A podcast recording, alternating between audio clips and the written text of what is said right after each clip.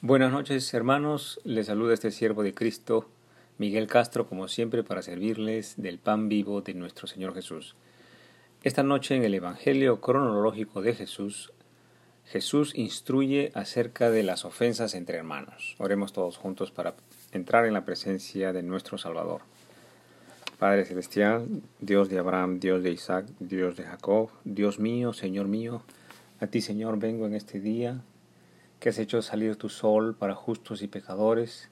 Vengo a agradecerte con toda humildad, Señor, y a ofrecerte ofrenda agradable, Señor, que es la lectura de las escrituras, la reflexión en tus palabras. Venir, Señor, a aprender de ti y a aplicar de ti y de tus enseñanzas, Señor. Ayúdame y ayuda a cada uno de los que escuchan este segmento del programa a perseverar insistentemente en tus enseñanzas, en tu palabra.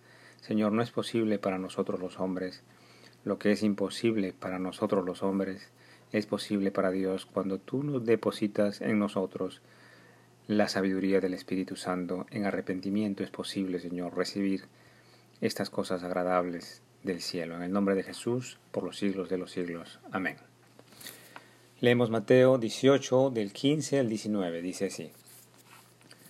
Jesús dice, Por tanto, si tu hermano peca contra ti, Ve y repréndele estando tú y él solos. Y si te oyere, has ganado a tu hermano, mas si no te oyere, toma aún contigo a uno o dos, para que en boca de dos o tres testigos conste toda palabra. Si no los oyere a ellos, dilo a la iglesia, y si no oyere a la iglesia, tenle por gentil y publicano. De cierto os digo que todo lo que atéis en la tierra será atado en el cielo, y todo lo que desatéis en la tierra será desatado en el cielo. Otra vez os digo que si dos de vosotros se pusieren de acuerdo en la tierra acerca de cualquier cosa que pidieren, le será hecho por mi Padre que está en los cielos. Gloria a ti, Señor Jesús. Debemos tomar esta enseñanza del Maestro en el, en el contexto de lo que acaba de suceder cronológicamente. Los discípulos estaban discutiendo acerca de quién sería el mayor, y esta contienda habría traído disputas entre estos discípulos, quién sabe, enojos, ofensas, desilusiones, contenciones. Es importante reflexionar que esta enseñanza que da el Maestro está enmarcada para los seguidores de Jesús. Esta enseñanza que la dirige el Maestro Jesucristo no solamente para sus seguidores, pero especialmente para sus seguidores, para sus discípulos, para su interrelación social entre ellos como discípulos, hemos de sostener entre hermanos en Cristo. Es por eso que he llamado esta charla Jesús instruye acerca de las ofensas entre hermanos. Es diferente el tratamiento o el criterio, el juicio y el conocimiento que hemos de ejercer con otros que no sean hermanos en Cristo, pero eso ya lo veremos, lo revisaremos, lo estudiaremos de las Sagradas Escrituras más adelante. La palabra que usa el maestro es, por tanto, si tu hermano peca contra ti. Y pecar también significa, conforme a la palabra griega, significa ofender, significa transgredir, significa errar, faltar y también perder la mira. Ojo, perder la mira también es pecar, dice la escritura. Es trascendental que podamos entender y esto, entender por gracia y misericordia de Dios, porque Dios nos abre el entendimiento a través del Espíritu Santo, que en la profundidad del Evangelio de Jesús, y para bendición de nuestras almas, la palabra pecar podría también tener como significado en lo profundo perder la mira en la aplicación del consejo de Dios. Gloria a ti, Señor Jesús.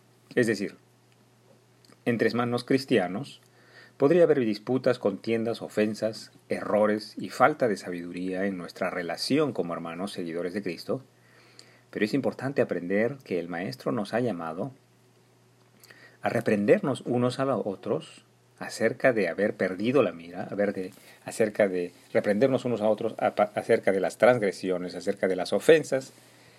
Pero en principio el primer paso es tú y yo solos, o tú y él solos, ¿verdad? Este tipo de reprensión. Y esto es para que los incrédulos no se perjudiquen de las disputas entre nosotros, los que somos hermanos en Cristo, ya sea personalmente o inclusive en redes sociales, estas disputas entre cristianos, estas contenciones no, no le hacen provecho a los que aún no han venido a Cristo.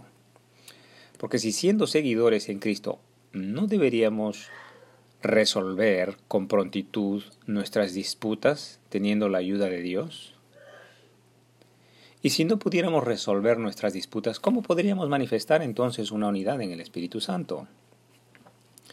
Pongan atención, hermanos, toda disputa entre hermanos, seguidores de Cristo, debe tratarse teniendo como base la oración, la palabra y la palabra de Dios, teniendo como base la oración y las sagradas escrituras. Gloria a Dios. Es importante que la reprensión de uno sobre el otro acerca del pecado o de las ofensas no es conforme, ojo, no es conforme a emociones del corazón, no es conforme a quien se siente herido. Ojo, ponga atención hermano, la reprensión de un hermano al otro no debe ser en base de subjetividades u opiniones. La, la resolución de disputas y ofensas y contiendas no debe hacerse en base a sentimientos heridos del corazón. No, hermanos, estas disputas no se resuelven de esa manera, sino a través de la oración profunda, de la perseverancia del amor entre hermanos, en el reconocimiento y sumisión a la enseñanza del Salvador Jesucristo. Poniendo un breve ejemplo, por ejemplo, un amigo cristiano venía a la casa con su hija de 10 años de edad, de la misma edad que mi hija, hasta que un día esta familia vinieron a casa habiéndose comprado un celular, habiendo comprado un celular para su hija de 10 años. Dígame, ¿no es mi deber como amigo y hermano en Cristo Jesús aconsejar a mi hermano en términos de autoridad sobre lo que es bueno y, malo para nuestros hijos? Primera de Juan 2.16 dice, porque todo lo que hay en el mundo, los deseos de la carne, los deseos de los ojos y la vanagloria de la vida, no proviene del Padre, sino del mundo. Esta es la enseñanza que el Señor nos da para que ejerzamos un criterio sabio con respecto a esto de los, de los electrónicos para nuestros hijos. Pero continuando con el pasaje, el maestro nos da un procedimiento de rescate, nos da un procedimiento de restauración, nos da un procedimiento de cómo poder insistir para el arrepentimiento, para la reformación del hermano que ha ofendido, para que corrija o recapacite de, sus equivocaciones, sus, sus, errores o de malas influencias, no sea de, ellos mismos, sino también de sus hijos.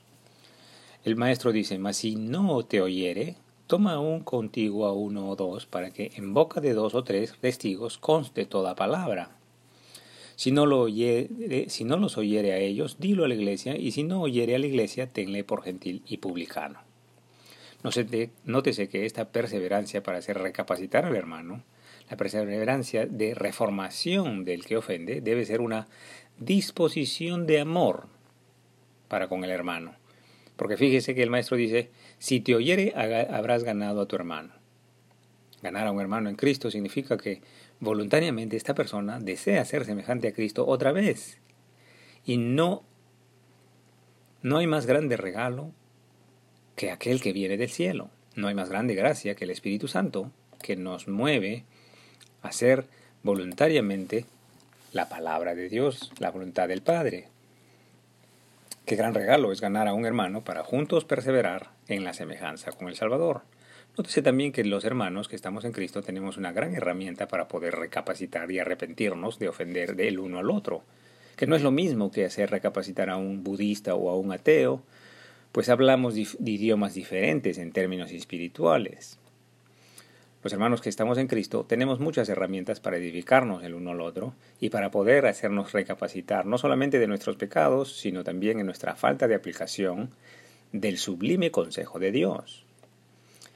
Entre estas herramientas están la oración, el conocimiento de las escrituras, la ayuda del Espíritu Santo, la ayuda de otros hermanos maduros en el Espíritu y el consejo de Dios. Es decir, ya andamos en el mismo camino angosto y podría ser más sencillo recapacitar y volver al camino angosto cuando los hermanos nos alertamos unos a otros a perseverar en el camino teniendo como base el amor. Juan 14, 16 dijo, dijo el Señor, yo soy el camino y la verdad y la vida. Nadie viene al Padre sino por mí.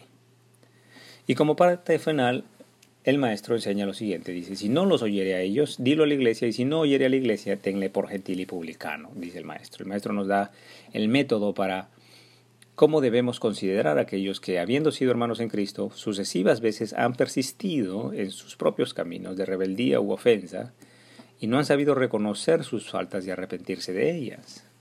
Si existieran hermanos rebeldes, debe informarse a toda la iglesia para que estén alertas y se le tenga por gentil y publicano, que significa que se habla en el sentido del gentil y publicano en el sentido espiritual, desobediente del consejo de Dios, aunque vaya a la congregación, pronto encontrará que los que son hermanos en Cristo y que aman realmente a la verdad y repudian, por ejemplo, la mentira, no se sentarán a compartir día con aquellos que aman la mentira, no se sentarán eh, confortablemente con los que aman el chisme y la avaricia. En estos términos es que se da la excomunión pero en términos espirituales, no, hay que, no es que hayas que cerrarle la puerta a alguien, a, la iglesia, por ser rebelde, sino que siendo conocida una persona por toda la iglesia que persevera en el pecado, persevera en la rebeldía, soberbia y arrogancia, entonces los hermanos de Cristo, que honestamente perseveramos en el consejo de Dios, tenemos la libertad que nos ha dado Cristo conforme a esta palabra, de dejar atrás la comunión, de separarnos en comunión, de, de comunión con los que perseveran en rebeldía contra Dios, aún sabiendo y conociendo la palabra de Dios. Aleluya. Gloria a ti, Señor Jesús. Muchas gracias por su tiempo. Hasta aquí el estudio bíblico del día de hoy. Continuaremos el día de mañana, si Dios así nos lo permite, que el Señor os acompañe en vuestro angosto caminar, el cumplimiento vivo de la palabra de Dios. En el nombre del Padre, del Hijo Jesucristo y del Espíritu Santo. Amén.